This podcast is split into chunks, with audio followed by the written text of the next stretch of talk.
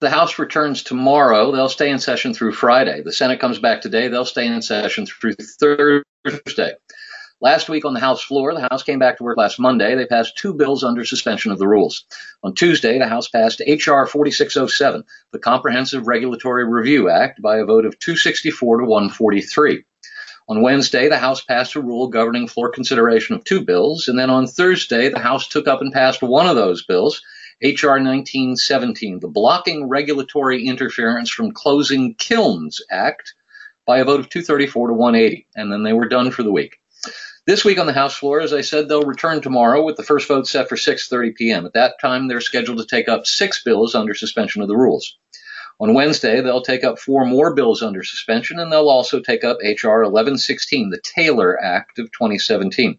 One of the bills that's coming up Wednesday under suspension of the rules, and what that means is a bill needs two thirds vote to pass, is H.R. 4909, the Stop School Violence Act Act of 2018, which authorizes $50 million in federal funding for prevention programs geared to educating students and adults about how to spot and properly report warning signs to prevent potential gun violence.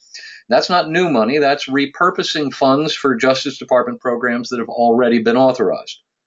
On Thursday and Friday, the House is scheduled to take up H.R. 4545, the Financial Institutions Examination Fairness and Reform Act, and H.R. 4263, the Regulation A Plus Improvement Act of 2017. Now, we're still more than a week away from the deadline to extend government funding. That deadline is Friday, March 23rd. That's a week from this coming Friday, but I wouldn't be surprised if they tried to move that funding bill this week. The last vote will take place no later than 3 p.m. Last week on the Senate floor, the Senate came back to work on Monday. They voted to confirm Karen Gren Scholer to be U.S. District Judge for the Northern District of Texas by a vote of 95 to nothing. Then the Senate voted to confirm Tillman Eugene Self III to be U.S. District Judge for the Middle District of Georgia by a vote of 85 to 11. On Tuesday, the Senate voted to invoke cloture on the motion to proceed to consideration of S 2155. The Senate Banking Committee approved Dodd Frank reform bill. The cloture vote passed by a vote of 67 to 32. Later Tuesday, the Senate voted to confirm Terry Doughty to be U.S. District Judge for the Western District of Louisiana by a vote of 98 to nothing. On Wednesday, the Senate moved a number of items by unanimous consent. Included were a number of nominations, including the confirmation of Jeff Tien Han Pon to be Director of the Office of Personnel Management and Mike Rigas to be Deputy Director of the Office of Personnel Management. In addition, Majority Leader McConnell filed cloture on the Crapo substitute amendment to S 2155. He filed cloture on S2155, and he filed cloture on the nomination of Kevin McAleenan to be Commissioner of U.S. Customs and Border Protection. So this week on the Senate floor, the Senate returns today. They're scheduled to take up that Crapo substitute amendment to the banking reform bill. Then they'll take up the bill itself, and then they'll take up the nomination of Kevin McAleenan to be Commissioner of U.S. Customs and Border Protection. On the FBI front, last Tuesday, House Judiciary Committee Chairman Bob Goodlatte and House Oversight and Government Reform Chairman Trey Gowdy sent a letter to Attorney General Jeff Sessions pressuring Sessions to appoint a second special counsel to investigate the FBI's 2016 decision to seek a FISA warrant to surveil Carter Page, a one time Trump campaign foreign policy advisor. Specifically, they want the new special counsel to investigate whether or not the FBI misled a foreign intelligence surveillance court judge to obtain the warrant that they used to surveil Page. Quote, we think this is a very serious matter regarding conduct by the FBI and by some in the Department of Justice that calls for the appointment of a special counsel who will have subpoena and prosecutorial powers, end quote, Goodlatte said to reporters upon releasing the letter. The previous week, Attorney General Sessions had announced that the Inspector General of the Department of Justice would be looking into the matter. But as Gowdy pointed out later Tuesday on Fox News, the Inspector General would not have subpoena power and has no authority to compel testimony from anyone who doesn't currently work at the Department of Justice, meaning he would have no power to compel testimony from former FBI Director James Comey, former FBI Deputy Director Andrew McCabe, or former British intelligence agent Christopher Steele, author of the infamous Steele dossier. On the immigration front, last Tuesday, the Department of Justice filed a lawsuit against the state of California that charges the state with obstruction of federal immigration enforcement efforts. Specifically, the lawsuit targets three laws enacted last year by the state government. SB 54, which prohibits state and local officials from sharing information with federal immigration authorities and bars transfers of certain illegal immigrants to the custody of federal immigration enforcement authorities.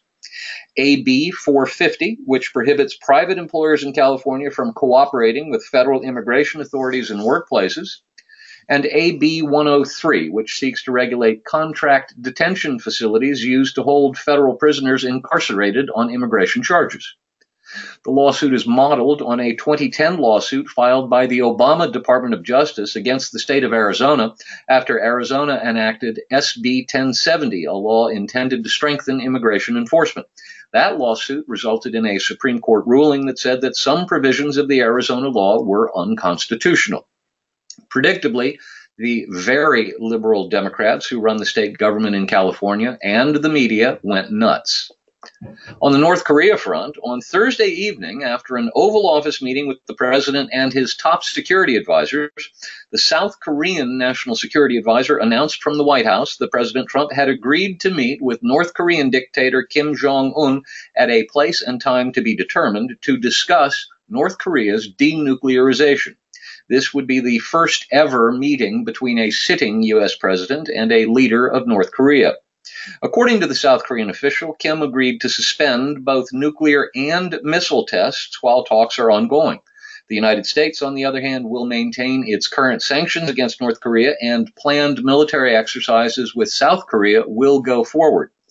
On Friday, White House Press Secretary Sarah Huckabee Sanders declared that North Korea would have to take what she called concrete and verifiable steps before the president meets with the North Korean leader. Quote, this meeting won't take place without concrete actions that match the promises that had been made by North Korea, she said.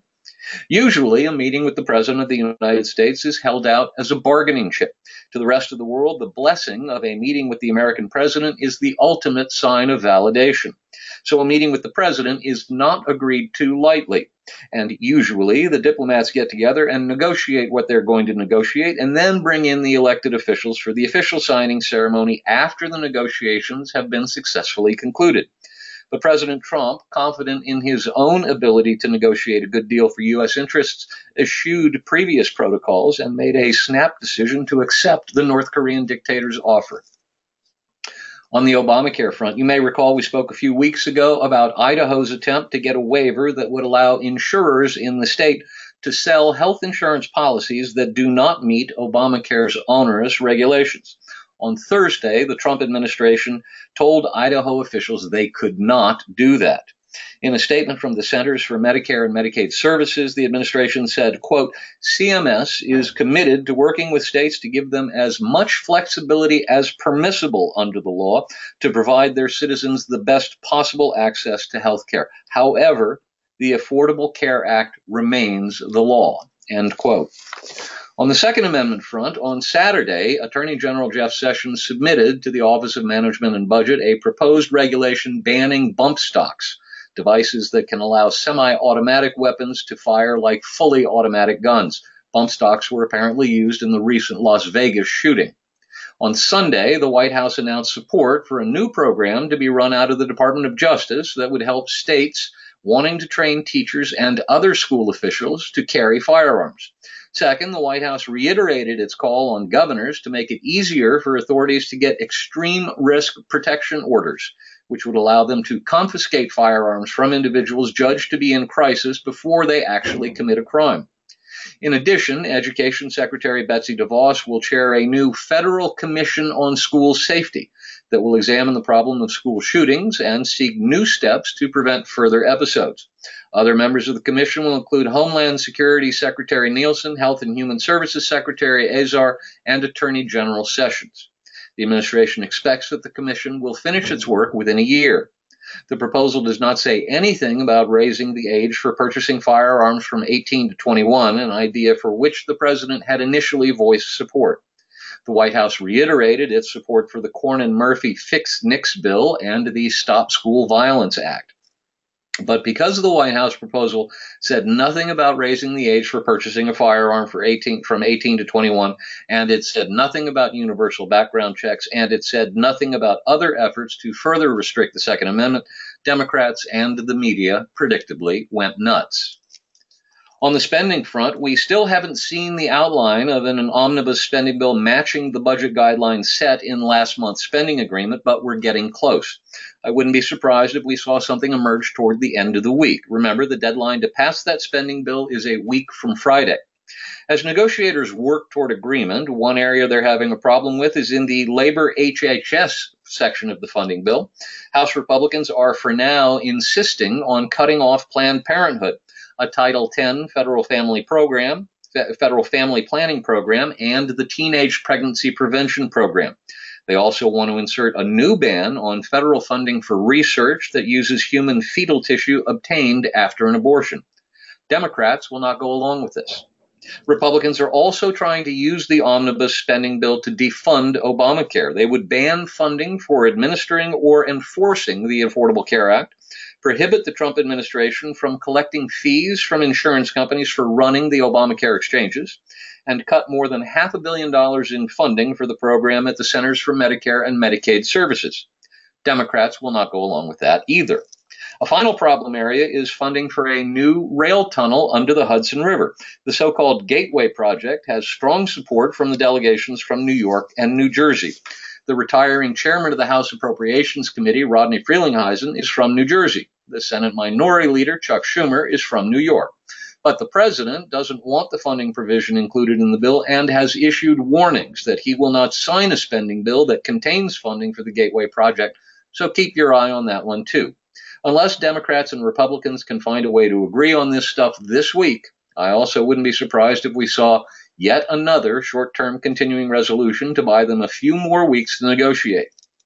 Finally, on the trade front this week, on Thursday, President Trump announced the imposition of tariffs on imports of steel and aluminum, a 25% tariff on imported steel and a 10% tariff on imported aluminum. The tariffs will go into effect 15 days from the signing of the directive.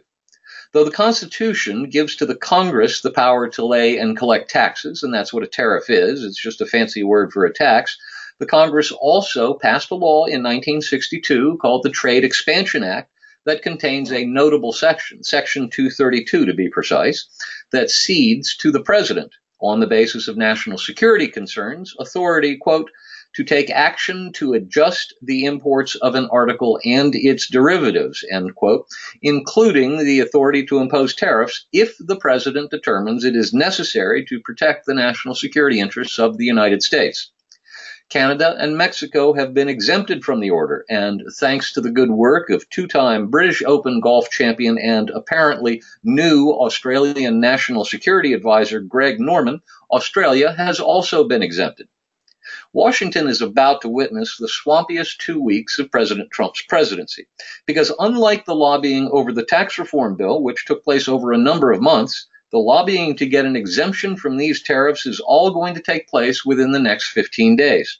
By exempting Canada, Mexico, and Australia right out of the gate, the president has made clear his willingness to listen to a good argument. And Washington has a lot of lobbyists who are good at making arguments. Republicans on Capitol Hill were, for the most part, horrified at the prospect of a Republican president imposing such tariffs. 107 members of the House sent a letter to the president saying so. And several talked about moving legislation to remove from the president the authority to impose such tariffs. President Trump obviously would veto such a bill. So the only way it would pass is if it were to pass with a veto proof majority. That's two thirds in both houses. That would require 18 Democrat senators to work with all Republicans, and that's unlikely given that Chuck Schumer is having too much fun watching Republicans in turmoil over this issue. And that's our Washington report for this week.